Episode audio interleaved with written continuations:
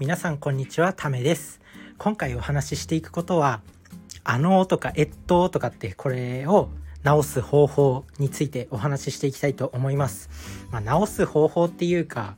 まあシンプルに考えるっていうことなんですけどシンプルな考え方なんですけど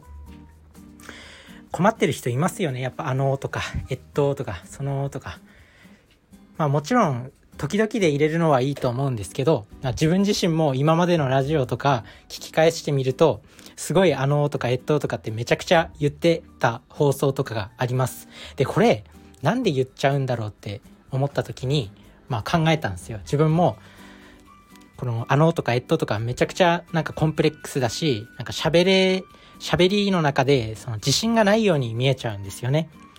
で、結論、何が分かったかっていうと、あのとか越冬とかってめちゃくちゃ言ってる時は、自分の喋る内容がちゃんと固まってないっていうことだったんですよね。もうたったこれだけです。ちゃんと勉強して、ちゃんと喋りたい内容を決めて、あの、喋るようにすれば、あのとかえっととかめちゃ消せます。なので、まあこれに困ってる人はもうシンプル、考えはシンプル。まあ聞けばその通りっていう話ではあるんですけど、これをなくしたい時は、あの、あのー、自分で喋ることをちゃんと決めましょうっていうお話です。まあ、こんなシンプルなことなんですけど、それを意識するだけで喋れるようになります。自分も結構、自分も結構かなり迷ったというか悩んだ、悩んだ自分は本当に全然何の才能もなくて、ビビるぐらい何の才能もないんですよ、本当に。仕事も他の人よりずば抜けてできるわけでもないし、なんか IQ テストとかあるじゃないですか。そういうの取り組んでも、まあ、100とか110とか、そんなもんです。で、周りの仕事一緒にしてる人とかと比べると、なんか頭の回転そこまで速くないなって思ったりとか。なので、すごいいろんなコンプレックスがあって、で、このラジオを始めた時にも、めちゃくちゃあのとかえっととかって言ってるなと思って、もう自分には喋る才能すらもないのかと。そんな感じで悩んだんですけど、自分の放送を聞き返してみると、意外にあのとかえっととか、こういうの何て言うんですかね。オノマトペじゃなくて何て言うんだっけ。まあなんか、呼び方あったと思うんですけど、それを、あの、あんまり言ってない放送もあったんですよね。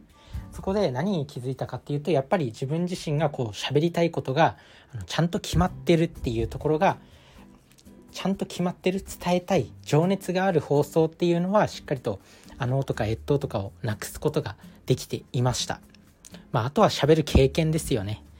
まあ、経験を重ねればこういうのも減っていくと思います。あとはそんなに気にしないことも大事なんだと思います。そんなに気にしないあ、のとか越冬とか気にしすぎてなんか一時期はその喋るの嫌になっちゃったんですよ。でももういいやと思ってもうそれでもいいやと思って喋るようにしました。そしたら意外に気にならないしなんかこう倍速大体ラジオってほとんどの人がま倍速ぐらいで聞いてると思うんですよ。それで聞いてるとあんまりねあんまり気にならないというかあとは意外とこういうラジオアプリ使って配信してる、なんか有名なインフルエンサーとか、なんか有名人とか著名人とか、そういう方々の放送を聞いてると、まあそういう方でもあのとかえっととか言ってるから、まあ別にいいやっていう感じになってきました。なので、まあ今回のね、お話をまとめると、まあそんなに気にしなくていいっていうこと、まあまとめるとね、あの一つ目がしっかりと、あの、喋りたいことをまとめる。自分の伝えたいことをちゃんと頭の中で固めるっていうこと。で、2つ目が、まあ、とにかく場数をこなす。まあ、やっぱ喋りに慣れてない人は、あのそうやってあのとかえっととかって言って考える時間が出てきちゃいますよね。なので、もうこれは根気強く諦めず、しっかりと喋っていくっていうことが大事になると思います。あと、3つ目。3つ目に関しては、意外と著名人とかでも、あのとかえっととか言ってるんで、まああんまり気にしないようにしようっていうことです。なので、その3つを心がけてください。やっぱり伝える力がね、あると、どの、どの時代でもやっぱり伝える力って強いんですよ。自分自身なんかこう、有名なスピーカーいるじゃないスピーチ。有名なスピーチあるじゃないですか。あとはなんか有名だった人とか。なんかヒトラーとかめちゃめちゃ演説うまかったとかって言うじゃないですか。あとは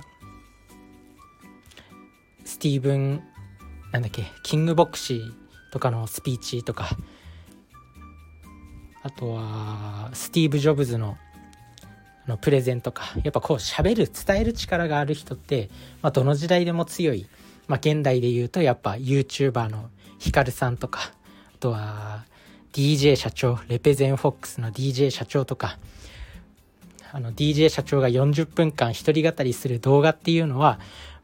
今の SNS 業界ではね、まあ、知らない人はいないんじゃないかっていうぐらい伝える力が強かった。なので、まあ、そういった伝える力喋る力っていうのを鍛えていくと、まあ、何にでも転用できる、まあ、それこそ最近ヒカルさんとかねあの YouTuber のヒカルさんとか本とか出されてましたけど実際ヒカルさんってそんなになんか勉強か勉強が得意っていう方ではないと思うんですよ。めちゃくちゃ頭いいけどなんか勉強っていうか学歴とかの人じゃないと思うんですよ。なんですけど、まあ、本まで執筆できたっていうのはやっぱこういう喋る力があったっていうのをそれをまあ単純に文字起こしとか、まあ、そういう別のライターさんに書かせたとかそういったことになってきますよね。なので、まあ、こう伝える力を伝える伝える力を鍛えるっていうのは非常に重要なことになってくるんじゃないかなと思いました大事ですよね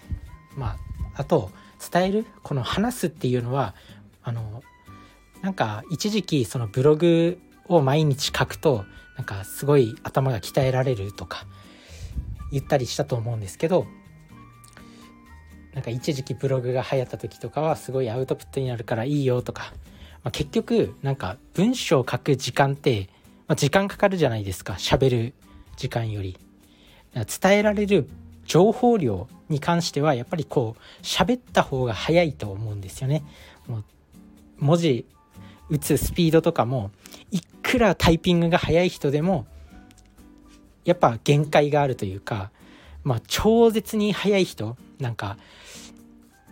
こう会議とかで議事録係にな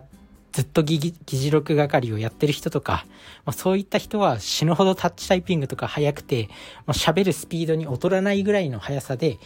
書けたりすると思うんですけどそこまでのレベルに普通の人がなるのって、まあ、結構な努力が必要だと思うんですよね。なのでまあ普通の人、まあ、自分みたいにあんまり才能がない人がこう頭の回転を鍛えたりとか情報を伝える力を鍛えたりとか、まあ、そういうアウトプット力っていうのを鍛えるっていうのはやっぱり喋るっていうのが一番強いんじゃないかなっていうふうに思います。情報量がねやっぱ違うから。で喋りながらこう考えるっていうのが、まあ、頭の回転を速くしたりとかめちゃめちゃあの鍛えられてます。なのでこういったラジオっていうのをやっていくのがいいなっていうふうに思いました。まあねあの今日の話は、まあ、あのとか越冬とかを言わないようにするための方法っていうことなんですけどまあ皆さんも意識してみてください、まあ、しっかりと場数を踏むっていうこととかまあ、意外と気にしなくてもいいよっていうことあとは頭の中でちゃんと伝えることをまとめる、まあ、これが一番特効薬だと思います。なので皆さんも喋る力を鍛えて、まあ、あの人はできる人だみたいに思われるように、まあ、なりたいなっていうなっていきましょう一緒に。なのでこれからの人生楽しみましょう。それじゃあねバイバーイ。